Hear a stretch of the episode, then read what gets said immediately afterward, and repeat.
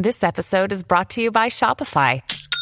Forget the frustration of picking commerce platforms when you switch your business to Shopify, the global commerce platform that supercharges your selling wherever you sell. With Shopify, you'll harness the same intuitive features, trusted apps, and powerful analytics used by the world's leading brands. Sign up today for your $1 per month trial period at shopify.com slash tech, all lowercase. That's shopify.com slash tech.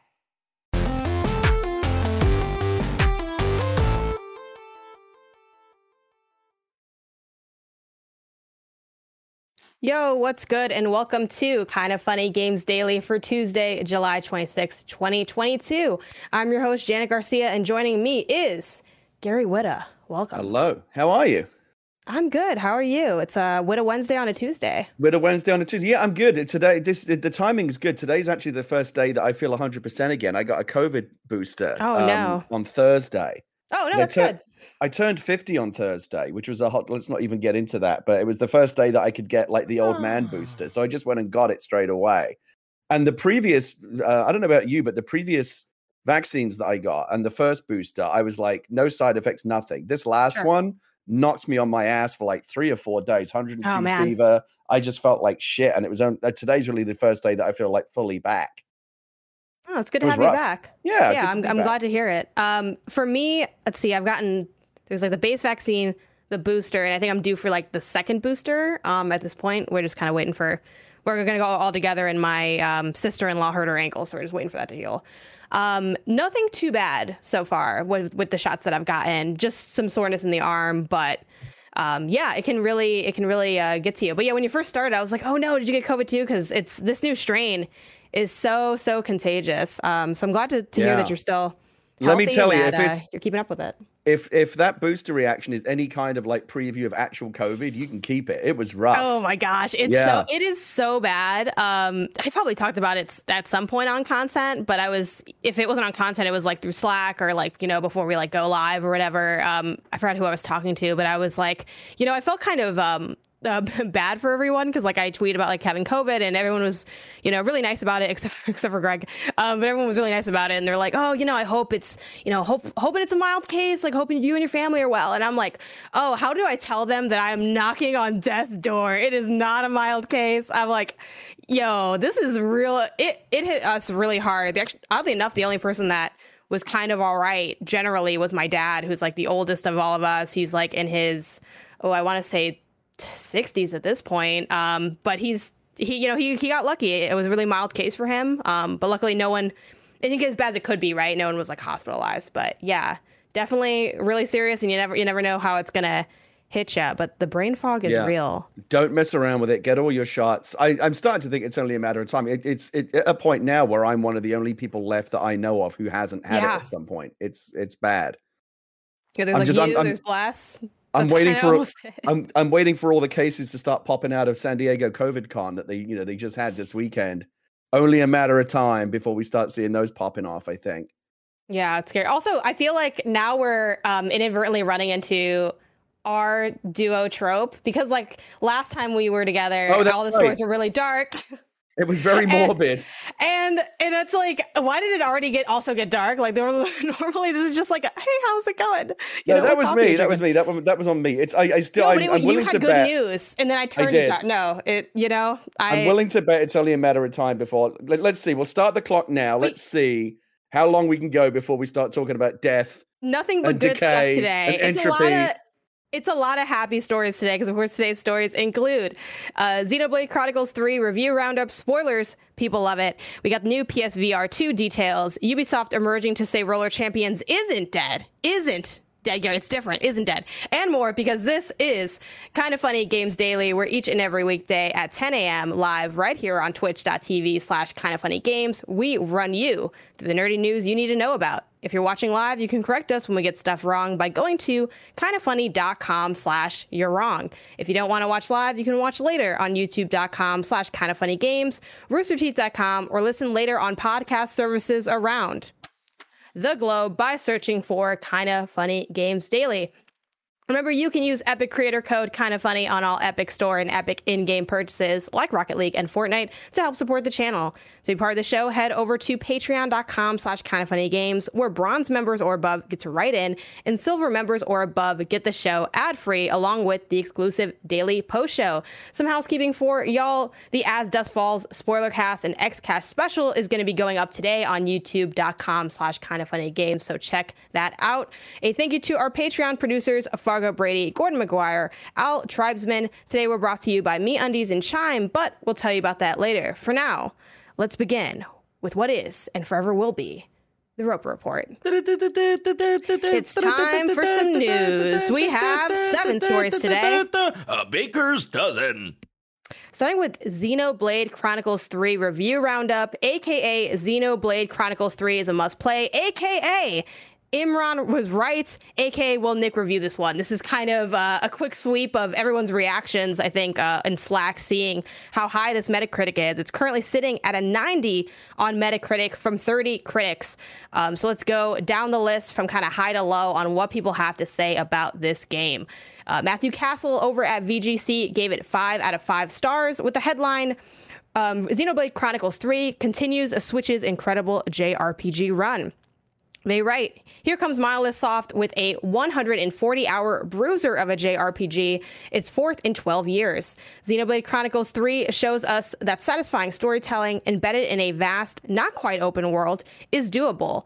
Though how the studio works at this rate is a big mystery, is as big as a mystery as any raised in the game's tale of warring nations and their puppet masters. And so continues one of the great JRPG success stories of the last 10 years, a genre that simply gr- has grown too unwieldy for many to make, tamed and mastered by the potent combination of Monolith Soft's pedigree and Nintendo's quality control. As others wrestle with scale and story, Xenoblade Chronicles 3 pulls it off with sweetness, sincerity, and style.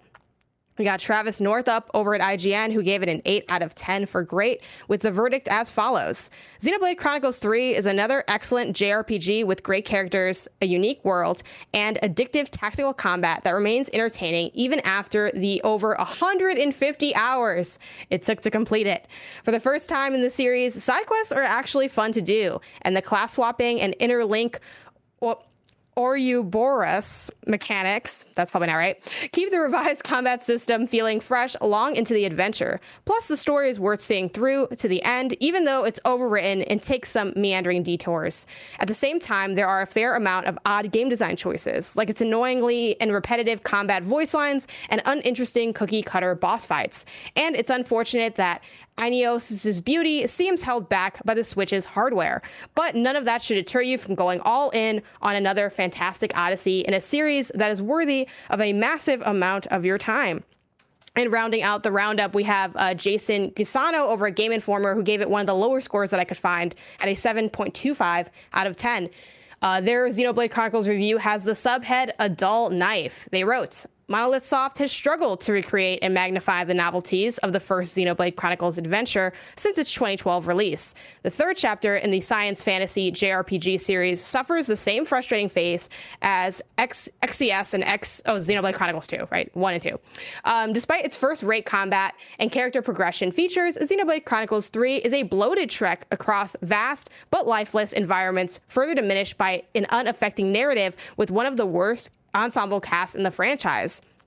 My party of seven felt like an army when explosive arts and flashy Ouroboros combat lit up an already chaotic battlefield, and the quality of life improvements like customizable shortcut hotbars and in game GPS, streamlined menu surfing, and traversal. Still, the narrative and world designs left much to be desired as critical plot twists are frustratingly obvious, character growth is virtually non existent, and navigation in each uninspired environment proves to be a tiring exercise. Xenoblade Chronicles 3 is a double edged sword that needs a bit more sharpening.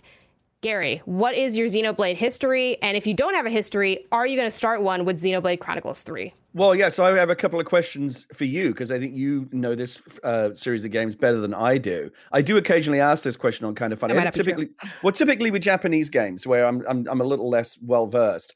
Am I missing out on something by not knowing anything about or having played the Xenoblade Chronicles games? Is my life going to be better if I get into these games? I don't. Th- well, I think if you're kind of asking it's like a two part question. Like, is it worth playing? And then do you need to maybe like run the gambit? Um, oh yes, and then of course, uh, thank you, Kevin, for pulling up uh, the mock thumbnail. Xenoblade Chronicles Three. Imran was right. Um, the alternative cover art here, uh, really well made by Roger. So, um, as far as do you need to play the other ones, like a few reviews have touched on that, and I think most people lean on no.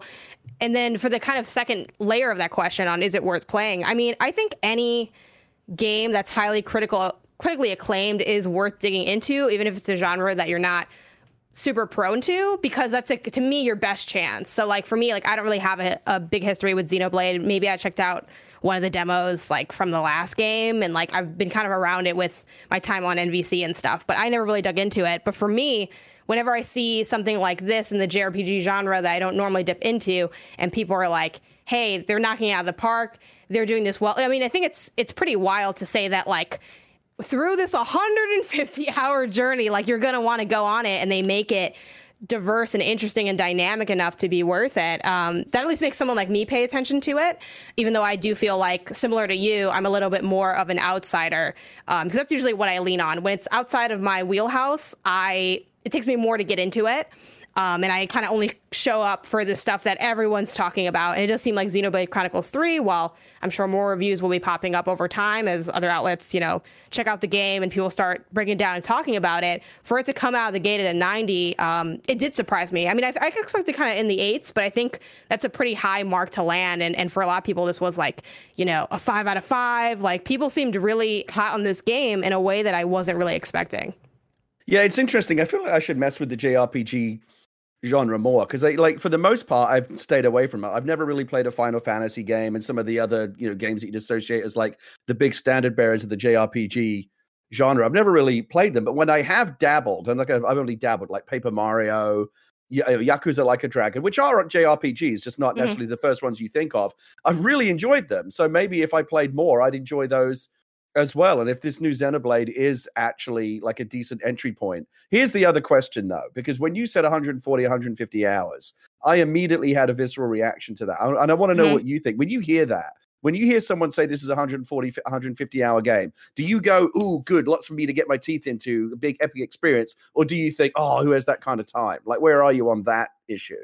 Um, I'm overwhelmed by it, but I yeah. also understand that that this is in part what people like generally about the genre. It's also in part why I find the genre to be really intimidating and why I'm not often that excited to dive into a JRPG or even like, you know, RPGs in general are pretty massive. Like that's a big kind of talking point with that genre and it's something that makes it you know, it's why I like Pokemon, right? Where I'm like it's such an approachable RPG where sure it can be long like i put and it's funny because there are games that i will put a lot of hours into like i put 80 hours into sword and shield i think uh, or at least like 60 i put you know 80 hours into breath of the wild and i never even finished it. I only did the first two divine beasts but i spent that much time in the game and i i loved it. Um, so i do think it can it can work but for me i get a little intimidated hearing that's kind of the floor. Like i personally like a much sh- a lower kind of ceiling for things, um, you know, rather than the floor, but a lower ceiling for like completion time. Where then, if I want to,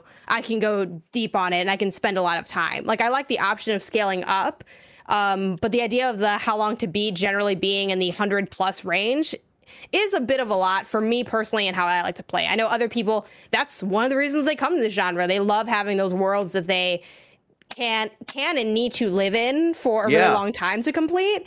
But like I always just feel like I don't know if I'm gonna finish this. And while it's true of a lot of games, it's like especially true of a game that long where it's like, hey, am I going to be able to put like, what am I to quit my job for this game? like, you know, and sorry, if I even if I played like eight hours a day, I would still take me days and days and days to finish it. Like that's a little bit overwhelming.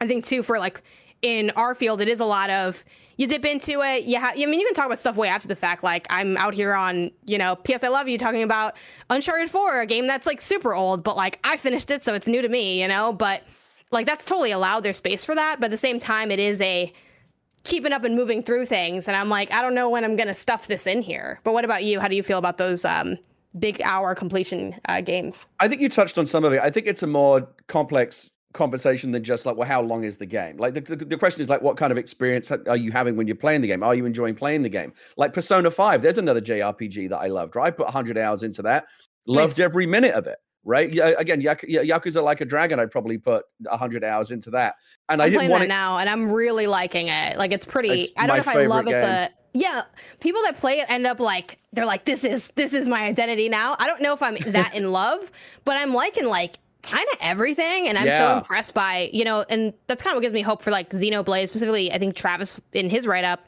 is the one who said like even or it might have been the, the first writer i forget mentioned like even the side stuff is good and like for like a dragon like the side stuff is good and blows me away. Like when right. I watched the movie for the first time in that game, I'm like, what the heck is going on?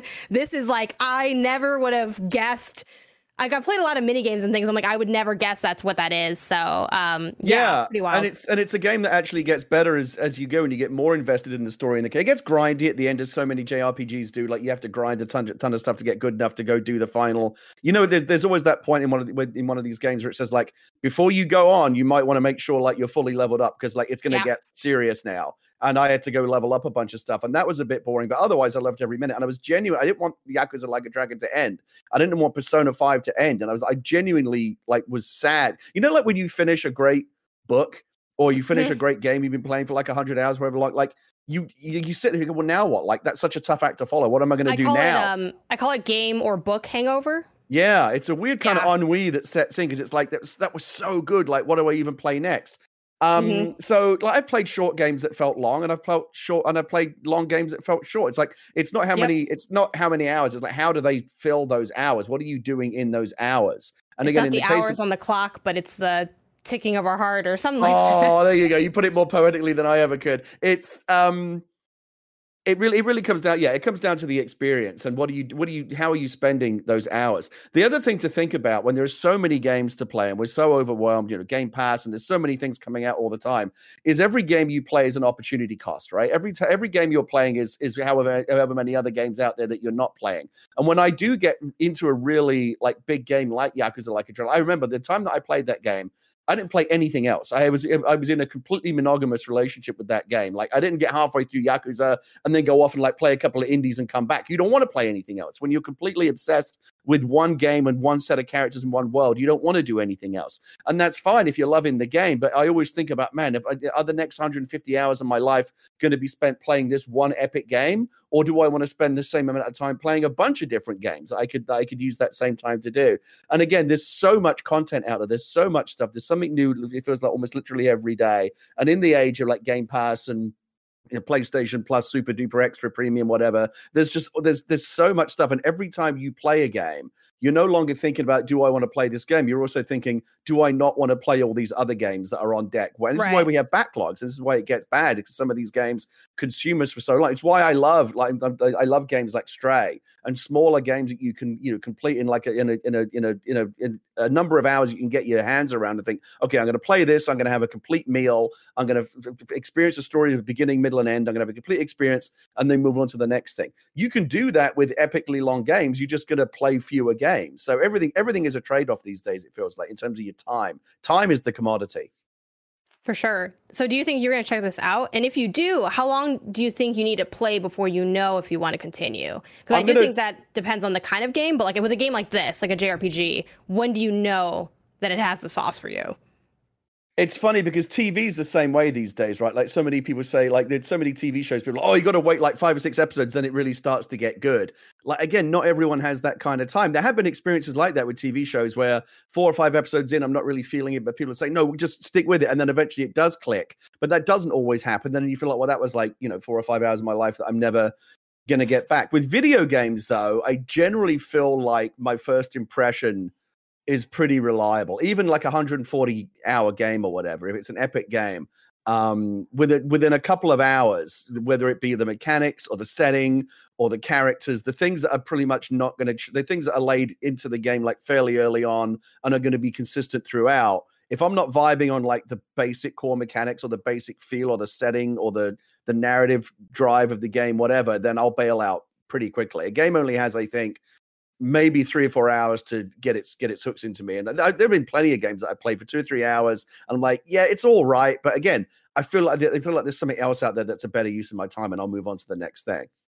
Yeah, for sure. Um, I'm kind of similar. Like, I think obviously there are games that I can play, and I know within seconds that I'm like, this isn't yeah. it. Yeah, yeah. sometimes know? that is all you need. Yeah. yeah. But I do think with a game like this, that'd be pretty rare. Like, I'd have to do something like really, really wild for that to be the case. Again, that that can be like genre dependent. Um, yeah, for me, I do a lot of testing or trying out new games on my Friday streams, and those are usually like two to four hour sessions with a game, depending on how many games I'm playing. And I find that those are pretty solid indicators for like how what my general feelings are of a game.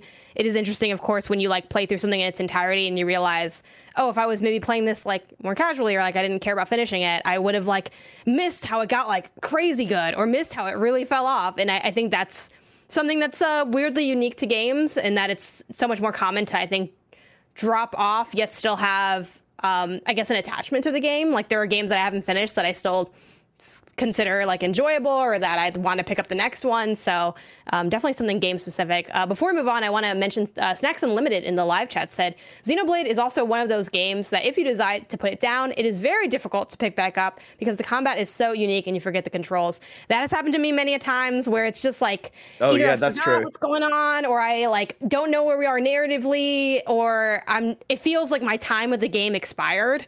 I'm like, yeah, I started it and I'm like 10 hours in or five hours in, but like that was so long ago. Let me restart.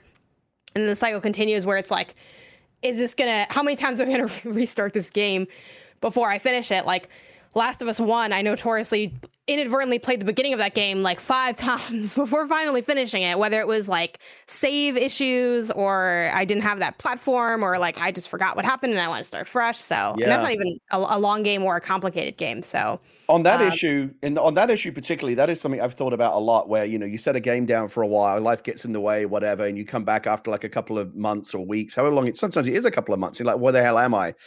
I always feel I, I wish games would be a bit more considerate of that. Like, here's an idea. Like when I log back into a game that I haven't played in a while, have the game check the date of the most recent save file. Like, how long has it been since I played? If it's been more than a couple of weeks, ask me, would you like a plot recap and put mm-hmm. give me a little previously on, or would I you like to so bad, or would you like to reset the control tutorial so you don't have to remember, you know, like just give me a refresher. Things like that would be really helpful. But on just on a bigger issue, I want to touch on this because it's really interesting what we're just talking about, like Game Pass, and you know, we have these vast like streaming libraries now. There's so many things to play that, like, you know, again, a game has to like really earn it's our, our, attention, right? Because we have uh, we have so many other things vying for our attention all the time. Isn't it interesting how that's so completely opposite from how it used to be when we were coming up, when we were kids playing games, right? Yep. And the game and the game that you had for the weekend or whatever, like whatever rental or whatever game you'd spent your allowance on that week, like that's the game that you had. And even if you didn't like it, like you had to bear with it and play it because you had nothing else to play the, the the the how far we've come in terms of like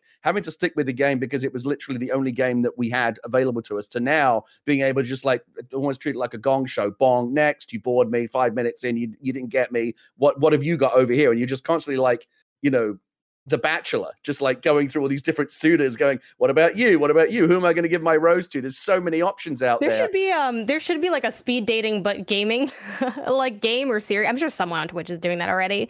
Um, but yeah, it is very much like that, and I and it's that combination I think of the era of time and also like maybe depending on you know your household like either how your parents were or like the amount of money they had access to like or a combination of the two like my libraries were so small growing up um, and the only reason i think people don't notice as much is because I happen to play only the really good games. So I'm like, well, I played like all we're going to talk about on the GameCube. Like I played most of those games.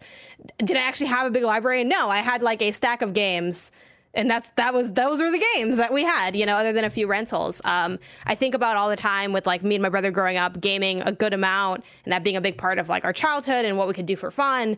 And we're like man can you imagine if we had game pass in that era? Like we would just have like an endless what or even just I'm like an ipad you, with apple kids, arcade. Like kids these days don't know they're born. Like my, I, again, I, am old enough to remember when I was excited when they added a fourth TV channel. I'm like, oh my god, four channels! Like, what am I going to do with all this choice? And now my kid goes onto Netflix and just looks at this like infinite cornucopia of content.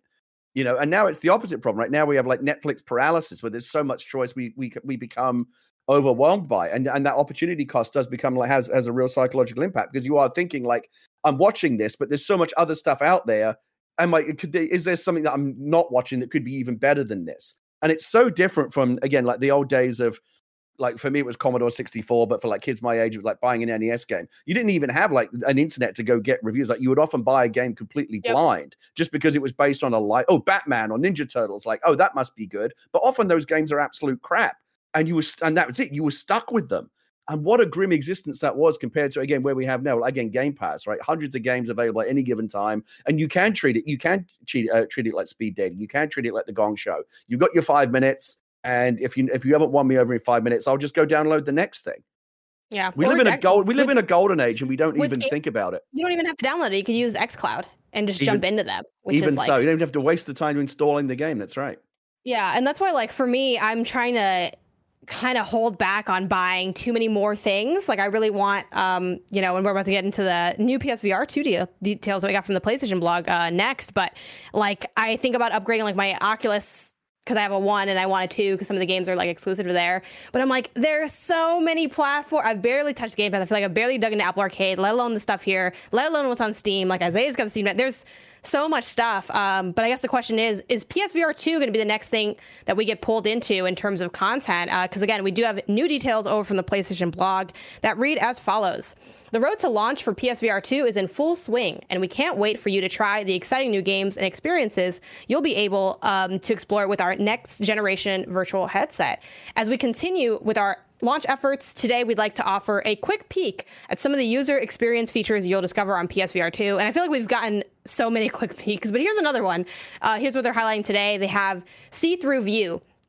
And they write, thanks to PSVR 2's embedded front cameras, users can press a function button on the headset or use the card in the control center, like on the PS5 dashboard, to switch between viewing um, your the game or the surroundings.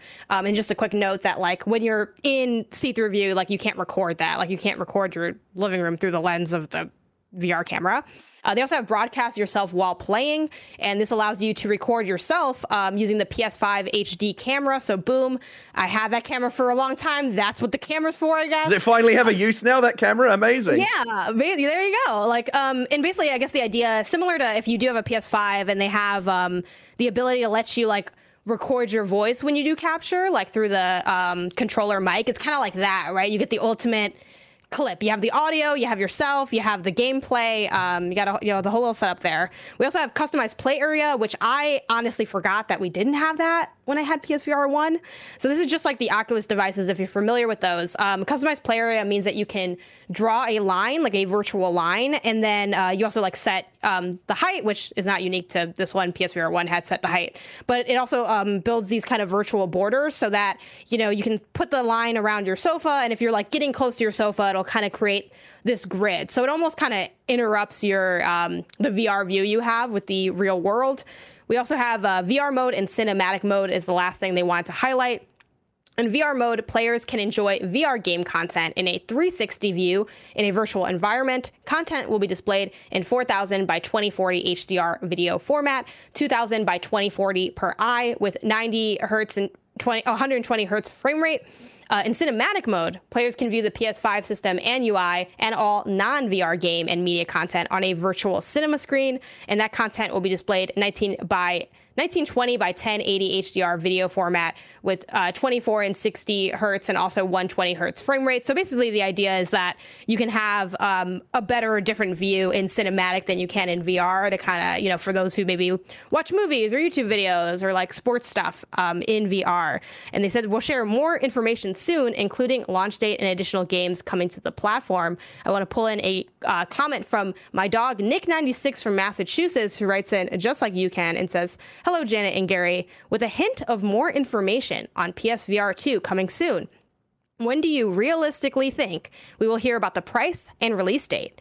Do you think the rumors of a state of play in September might tie into PSVR 2 news? Lastly, when should P- PlayStation release it and what should be the price point? Have a great day. Um, and I do want to nod to some existing price points and something that Barrett had uh, tossed into Slack, which is uh, Oculus Quest 2 is 300. PSVR, um, as a refresher, originally launched at 400. Um, but Barrett did point out to an Oculus um, blog post that just dropped like maybe like 20, 30 minutes ago that mentioned they're increasing the price by $100. So that 128 gigabyte model they currently have for $300 uh, will now jump up to uh, 399 so it'll go from 300 to 400 so that kind of just to just to kind of give examples of what price point we're currently at. Uh, but Gary, when do you think we're going to get that release date? What is that price? And are we going to see this at a state of play, or is it just going to continue to be blogs until the end of time? I mean, it's kind of hard to know like when we're actually going to have this thing in our hands, right? Like, is this something that could ship by this holiday, or are we looking at next year? Do you think? Oh gosh, that's so tough. I. I mean, it feels like hmm. it's coming together, right? They're showing stuff. Yeah. It it feels kind of hardware complete. I wish I remembered. I gotta start writing this down. I'm sure someone out there has a spreadsheet on the internet of all of our like claims. I think I did say that it could come out this year. Um, but this year just feels like it's coming up so quick, like the end of the year. It, because it also um, depends on the games, right? And st- so many things are still getting delayed. My guess is it will probably be 2023.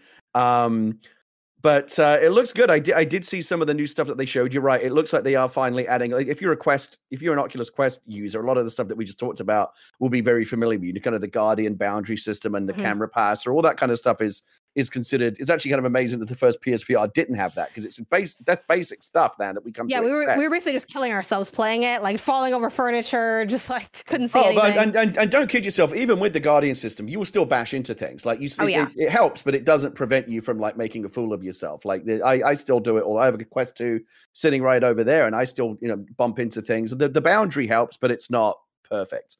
Um, but I'm I'm I'm really glad that PSVR is doing this. I'm a big believer in in VR, and I don't like the idea that the future of VR is purely in the hands of Meta and Facebook because I think they're going in completely the wrong direction. And what I like about Sony is you know it's all about the games, right? Like the thing about the PSVR was it had really interesting uh, games on it, and it feels truly mainstream. And um, in terms of pricing, I think it's hard to say. The, the the first one shipped in a couple of different bundles, right? You either got the move sticks or you didn't, because a lot of people had the move sticks. Now it's like proprietary controller. So I think there's only going to be one SKU, right? It's gonna it has to be the headset with the controllers, the whole thing. My guess it's probably going to be, I don't know. I want to I want to say less, but I think it's going to be three nine nine for that whole kit.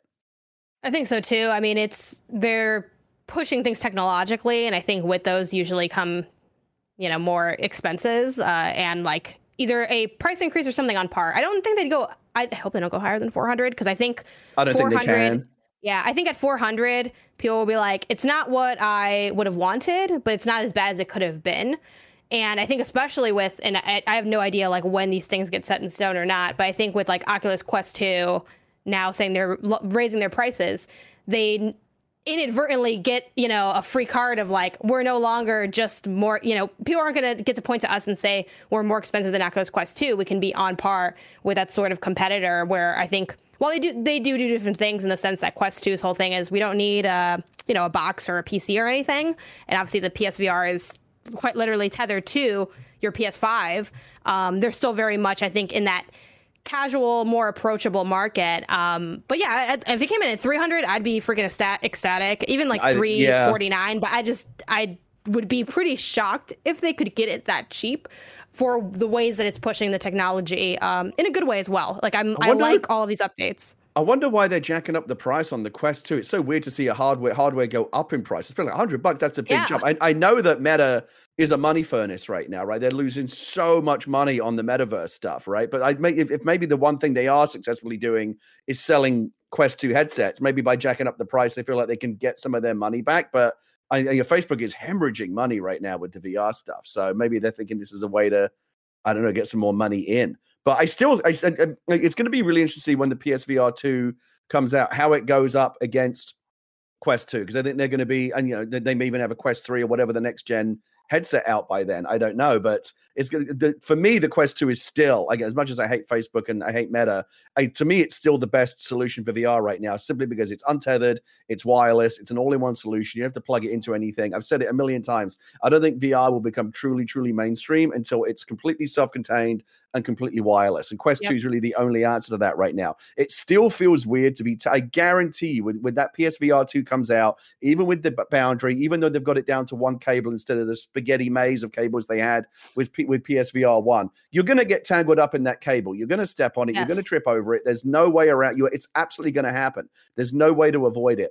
Like, if you've seen like VR demos where they, they literally have the cable like suspended from the ceiling to try keep you from getting no one's going to do that at home you're going to get tangled up in it um so i think VR is going to get to a point where, like PSVR 3, maybe or whatever it is, it will just be a self contained headset or it will communicate wirelessly with the PS6 or whatever it is going to be next. Um, and at that point, I think we'll start to get really into it. But it's still as great as the promise of VR is, the reality of it.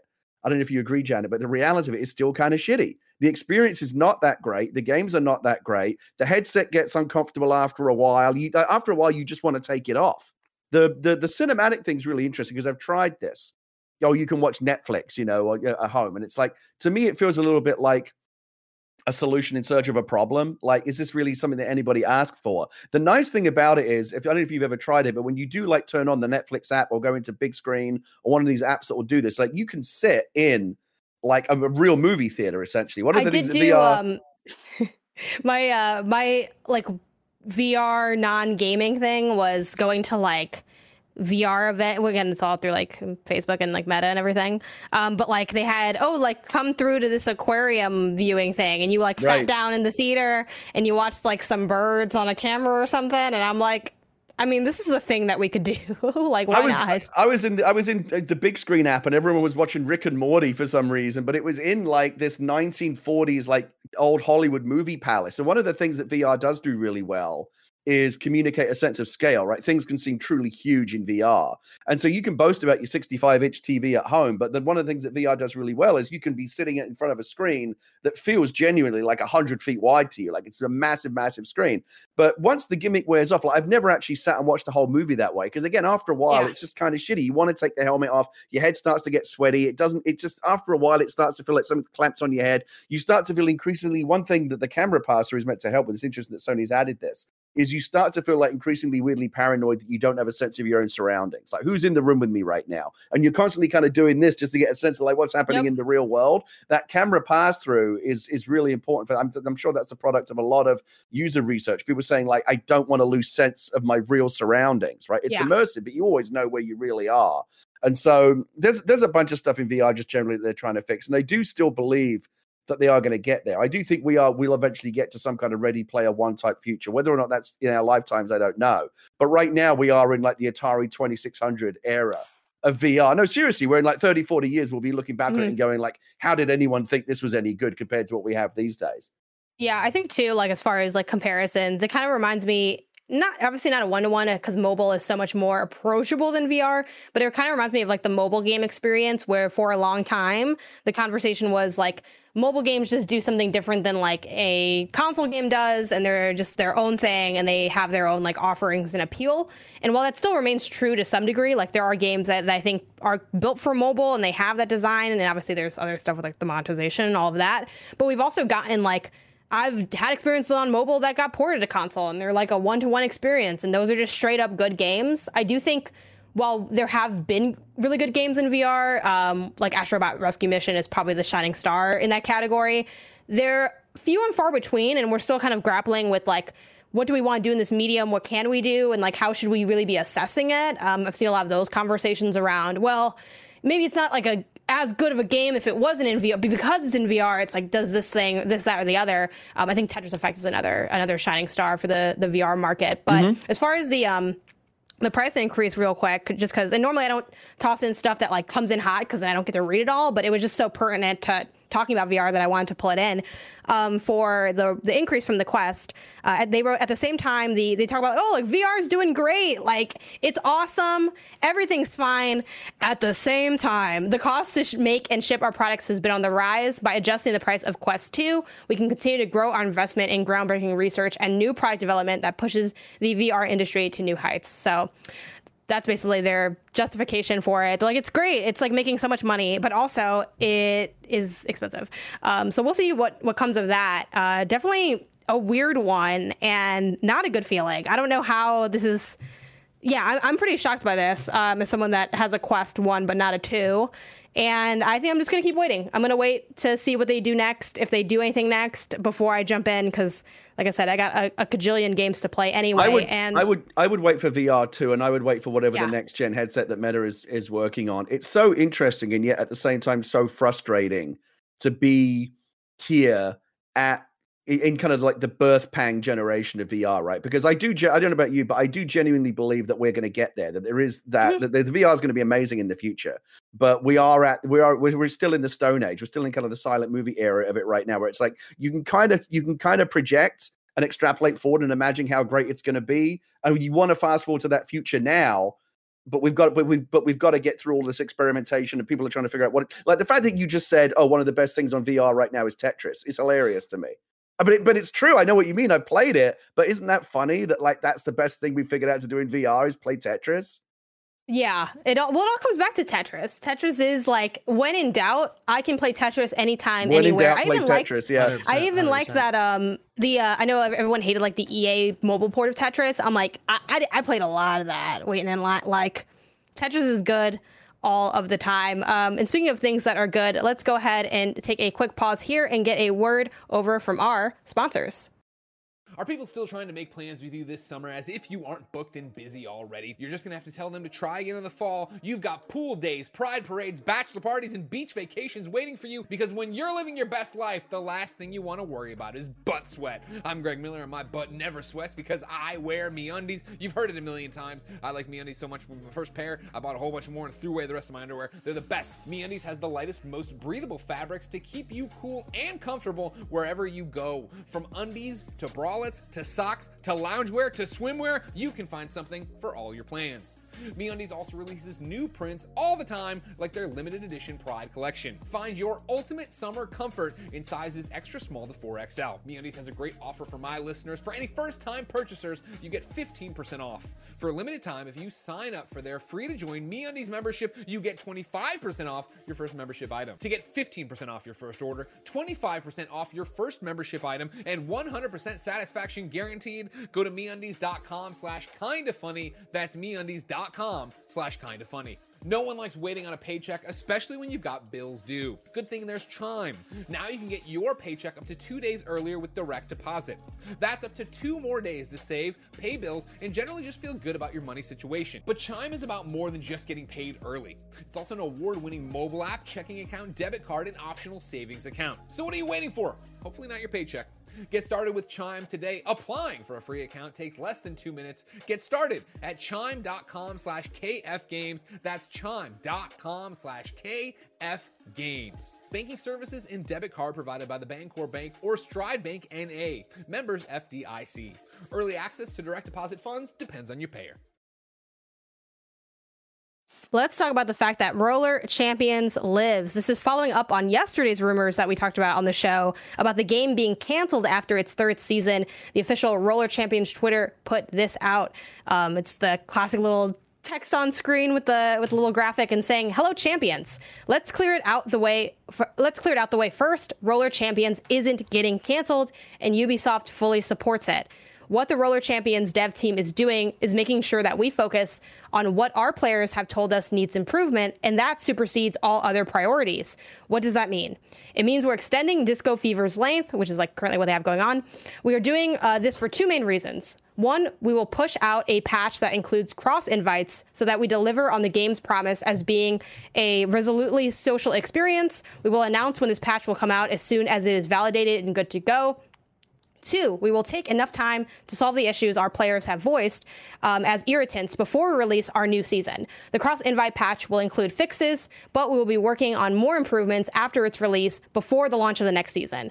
As far as content is concerned, we can tell you that we've got excited stuff, exciting stuff planned for the next seasons. We strongly believe, however, that before we release new content, we got to do right by our players. Hence, why we were taking time that we needed before we do release that new content. You can rest assured that we'll keep you updated as we roll forward. Um, Gary, have you checked out Roller Champions at all? And do you? Obviously, they're saying this, and I don't think they're, you know, I think they're just being transparent about what's going on behind the scenes. But what do you see the future of this game being? Do you have see a future for this game? Have you ever installed a game and then oh, never oh, no. played it and then just yes. uninstalled it? Because that's what I've that's what I did with Roller Champions. Yeah, I don't know I the last game did that for, like, yes. I installed it because I don't know, kind of like rollerball kind of vibe. It could be cool, and then I just never got it, it. Never there was never enough going on like in the zeitgeist, like in the conversation. Like no one seems to be excited about it. So I'm like, I don't know. No one's talking about it. Maybe it's not that good. It it seems like it launched without anyone really giving a shit. Like maybe it's not. It can't be that good, right? And again, opportunity cost. I'll go play something that, that I am more excited about.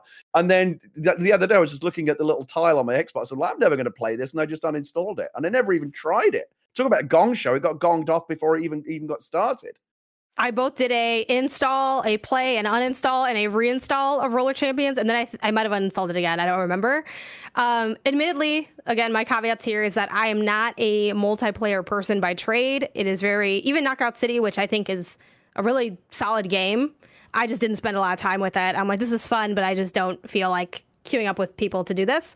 Um, but with Roller Champions, it's been a wild ride for me in terms of coverage. They were one of my first if not my first preview that I ever did for a game um, during E3 2019 when I was at IGN. I previewed this game, and then many moons passed, and then finally this game emerged from the shadows. And this is the, the little helmet from the mailer because I, I love roller skating, so I'm like, oh my god, this is such a cool crossover of my hobbies. But at the same time, ultimately, I think even as someone that with the caveats of I am not that into ongoing games like that to begin with, I did feel the the pangs of you know some of the lack of things that you have to do there, some of the the visuals, um, the cosmetics, and the kind of lead up to gaining those cosmetics. Even though I think the gameplay generally is sound and the concept is sound, it just didn't fully engross me. Again, maybe nothing ever really would have gotten me to be playing it nonstop necessarily, but those are kind of things I ran into. And I think just casually, like, there hasn't been a lot of fanfare for Roller Champions. And I think Ubisoft is notorious for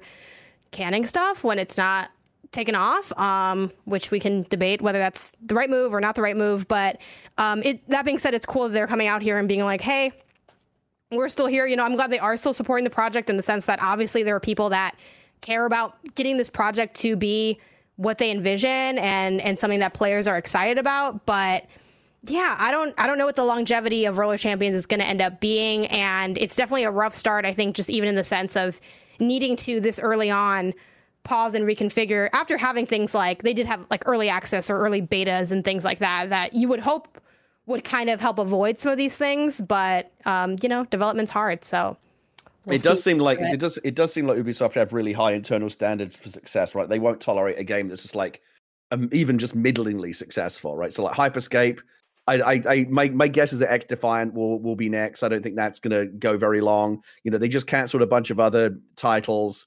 Um, and I don't know. It's funny when you were talking about like we've also like it feels like it's hard my Twitter feed these days. That what you just described the kind of block of text on a solid background. Whenever I see the little thumbnail of that, the preview, in my Twitter feed, it kind of it, it, feels to me like I have the same emotional reaction to when I get a text from someone that says we need to talk. I'm like, oh, this is not going to be good. And like, what is, what is this like, about? The non-corporate version of the text with the graphic overlay thing is when what, someone like a peer I'm following screenshots their notes app. I'm like, some yes, some shit like, just oh, went this down. is not good. Like they have, yeah. they're explaining something. Yeah, they're like, like, going oh, away because no. someone you know, yeah, again, we're back good. into the darkness, Gary. Like, follow me into the dark. I know this is the, this is the dark section because we're talking about moribund games and, and bad vibes. But because when you click, cause, eh, yeah, every time you click, you never put out one of those text things or the notes app things up with good news, right? It's always the game's being delayed or the or we're yeah we're shuttering, we're going to shut it down on a certain date. This is a weird one though. Like, don't don't you think it's weird? Like, I, I don't know why they felt the need to do this, but it cannot be a good sign for your game when you need to feel the need to put out a card saying assuring people that the game is not dead right? Like that feels very like it just it just feels like you're kind of feeding the narrative that your game is in trouble. Yeah i think i'm, I'm a little surprised to see them have it in this way because i think what we've seen historically from studios when they want to squash rumors like this is they just respond to the people right you know because people reach out for a comment. Usually they just respond to comment and it's like hey they reached out and said this same information. So I think it is a little bit of a rarity to have it be so forward facing. But I think I imagine they did this because they really wanted to try to engage with their like player base directly and not go through press. Um, but yeah, I'm curious behind the scenes, like when Ubisoft heard these rumors, like what those conversations looked like and what how they determined what they thought the best course of action was for them. But yeah, I think normally it's not so forward facing when it's squashing rumors because people also rarely like to even comment on the rumors to begin with. Right. Yeah, so we'll we'll just see what comes of that. Um, and speaking of games that we download, maybe play, maybe don't play, I don't know. We got more games coming our way with Funko working on a AAA video game with the help of former Lego developer. This comes from Grace, Benfell over at GameSpot, who writes At San Diego Comic Con yesterday, Funko announced a video game collaboration with 1010 Games. The effort will be led by Jon Burton, co creator of the Lego video games at Traveler's Tales. Funko revealed the news at the Pop Talk panel at SDCC. The Studio 1010 Games was founded in 2021 by industry veterans specifically to make Funko games. The best known member of the UK studio is five time BAFTA winner Jon Burton. The studio will assist in producing a variety of AAA games on consoles and PC. The collaboration with Funko is the studio's first announced project. Details of what exactly the first game will be, including its title, are as yet un- unannounced, but it will be a AAA action platformer and rated T for teen. Other third parties will also be involved, though none of the specific IPs or companies were named. More details will be announced later.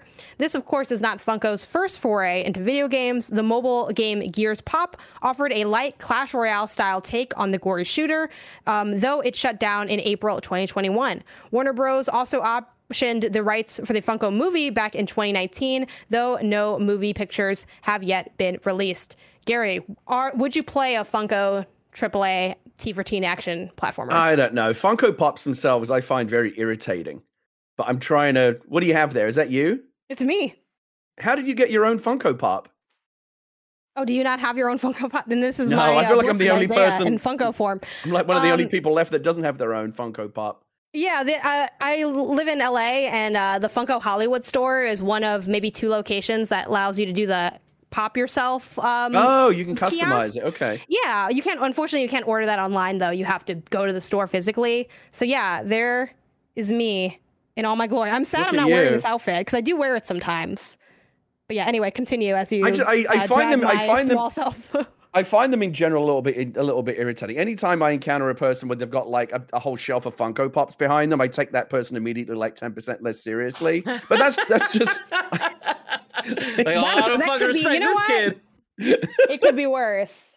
I Could just I but set set that aside. The in, the interesting part of it is the Traveler's Tales Lego part, right? Because the the Lego games, the Traveler's Tales Lego games are fantastic, right? And if they can bring some of that mojo to this, maybe. But I don't know. Leg, Lego has like true mainstream love and adoption. Like everybody loves Lego. It's it's it's like it's just the thing that is in the air supply in a way that Funko I think is much more niche and, and geeky and specific. The other thing, from a legal standpoint, I, it'll be interesting to see how they do it because like, every single Funko Pop, right, is itself a licensed item, right? Like it's Harry Potter or Star Wars or Lord of the Rings or whatever. So.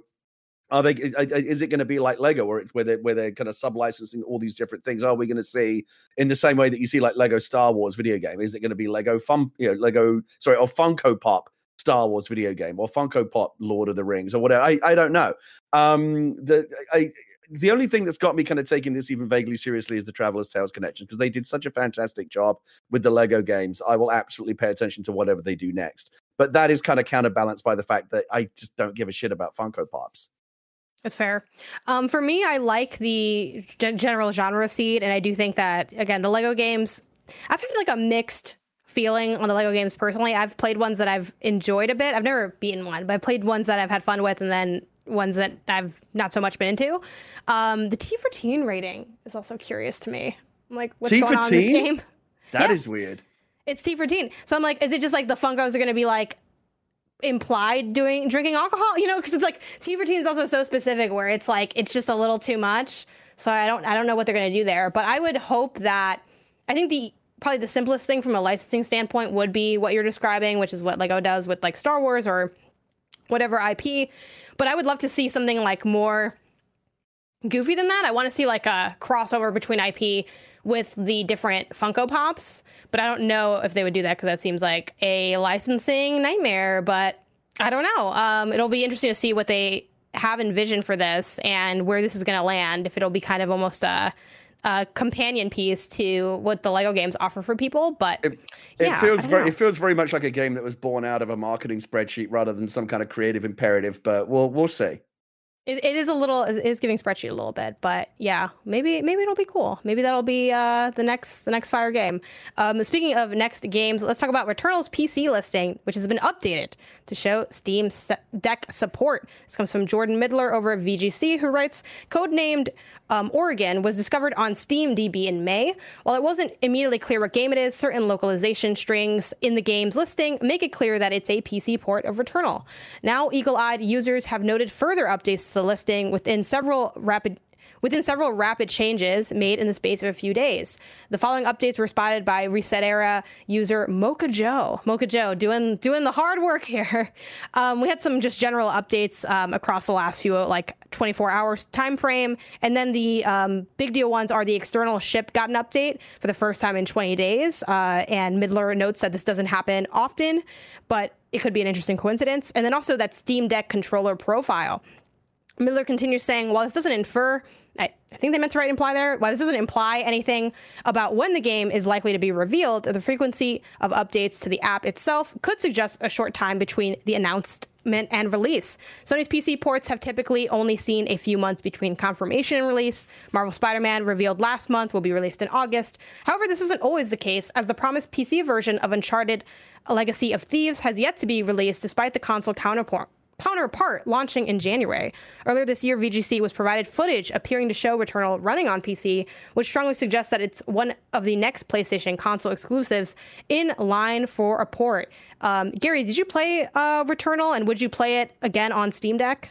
I, it's one of those games that is installed on my PlayStation Five, and I've never got around to playing it because I, I, Why again, haven't you uninstalled it? That's the question. I, well, because I well because I recently upgraded the the storage on my PlayStation Five, so I can afford oh. to keep I can oh. afford to keep it hanging around.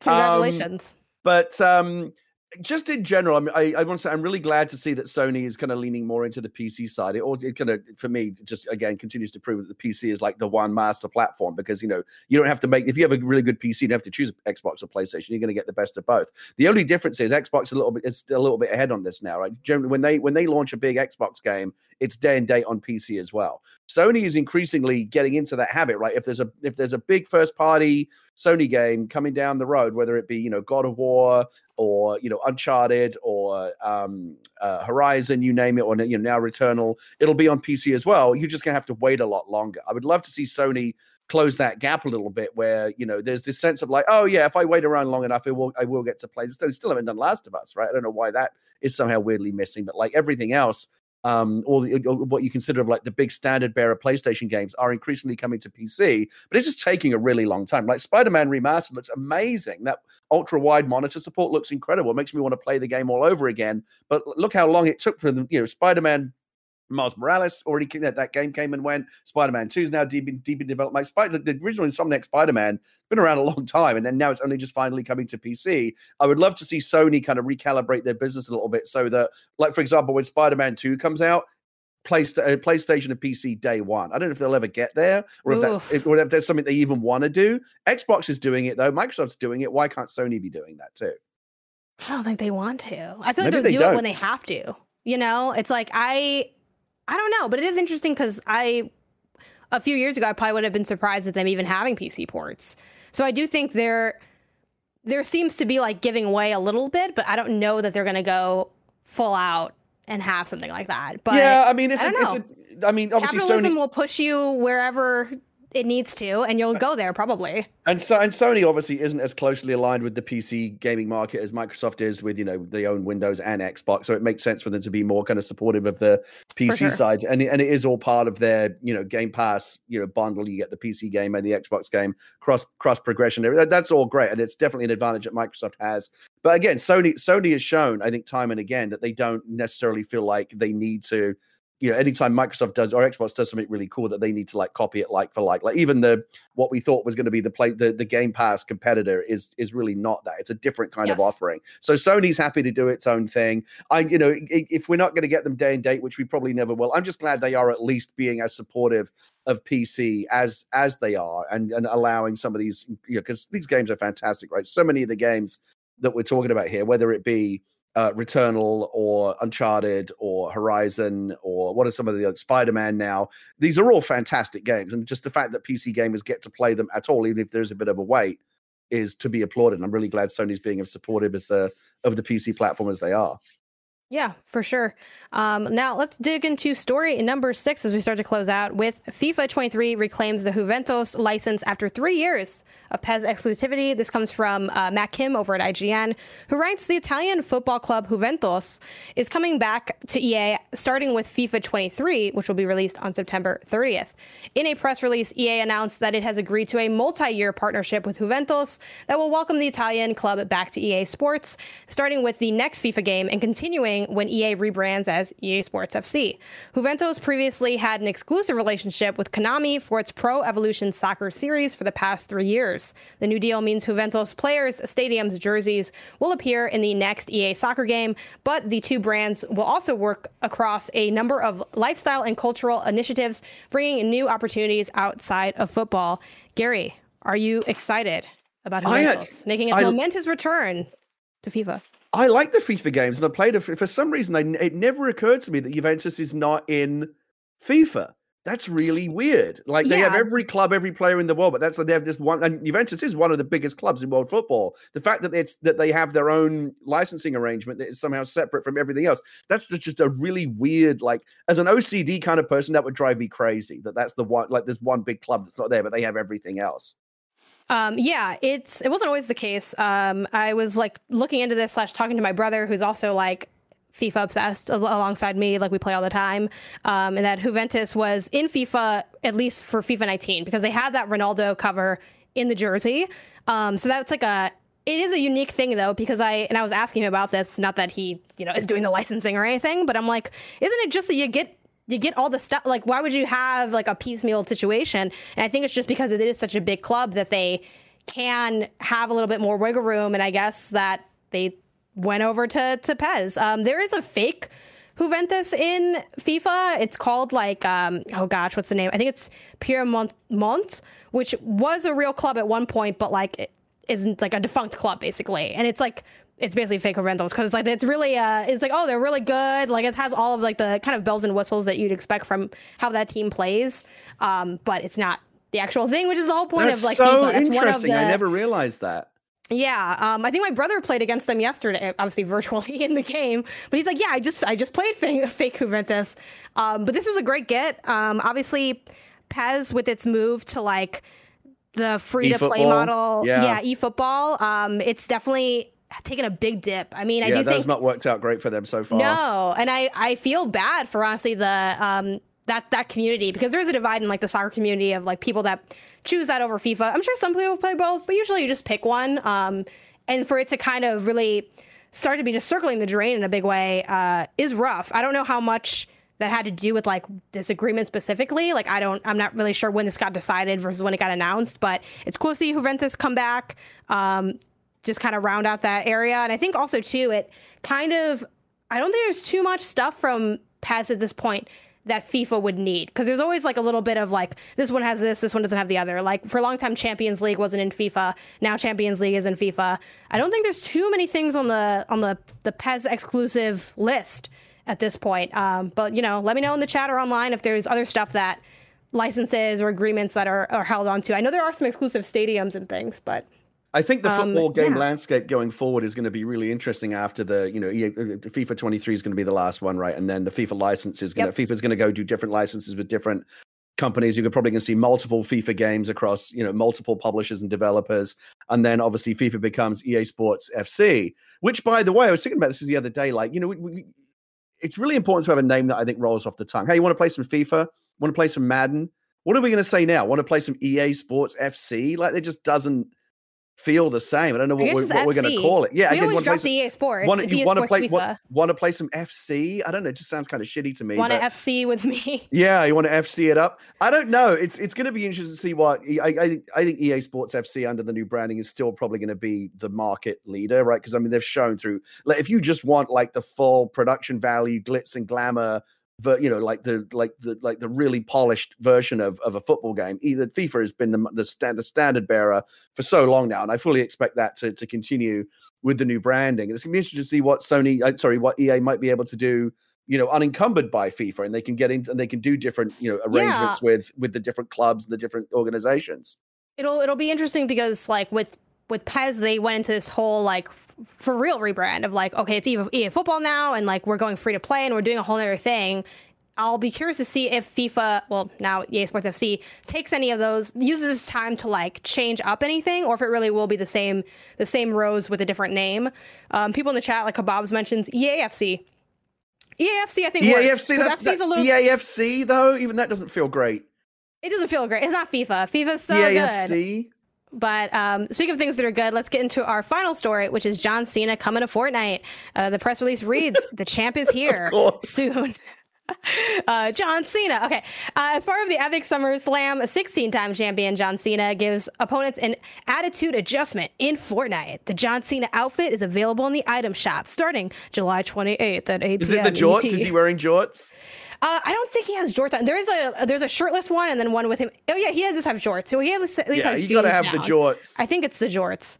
Um, and it also comes with uh, the set We'll have like the title back bling that's included with the outfit, the open hand five digit slapper pickaxe, and the you can't see me emote pictured above if you can see it. Is, is it gonna have his theme music? There.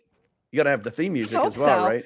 but they don't they don't list that here. Like usually the the full and again I'm new to I'm pretty new to Fortnite, so let me know if I'm wrong. But like the general suites usually do include like everything. Um, but yeah, I mean they didn't mention it here.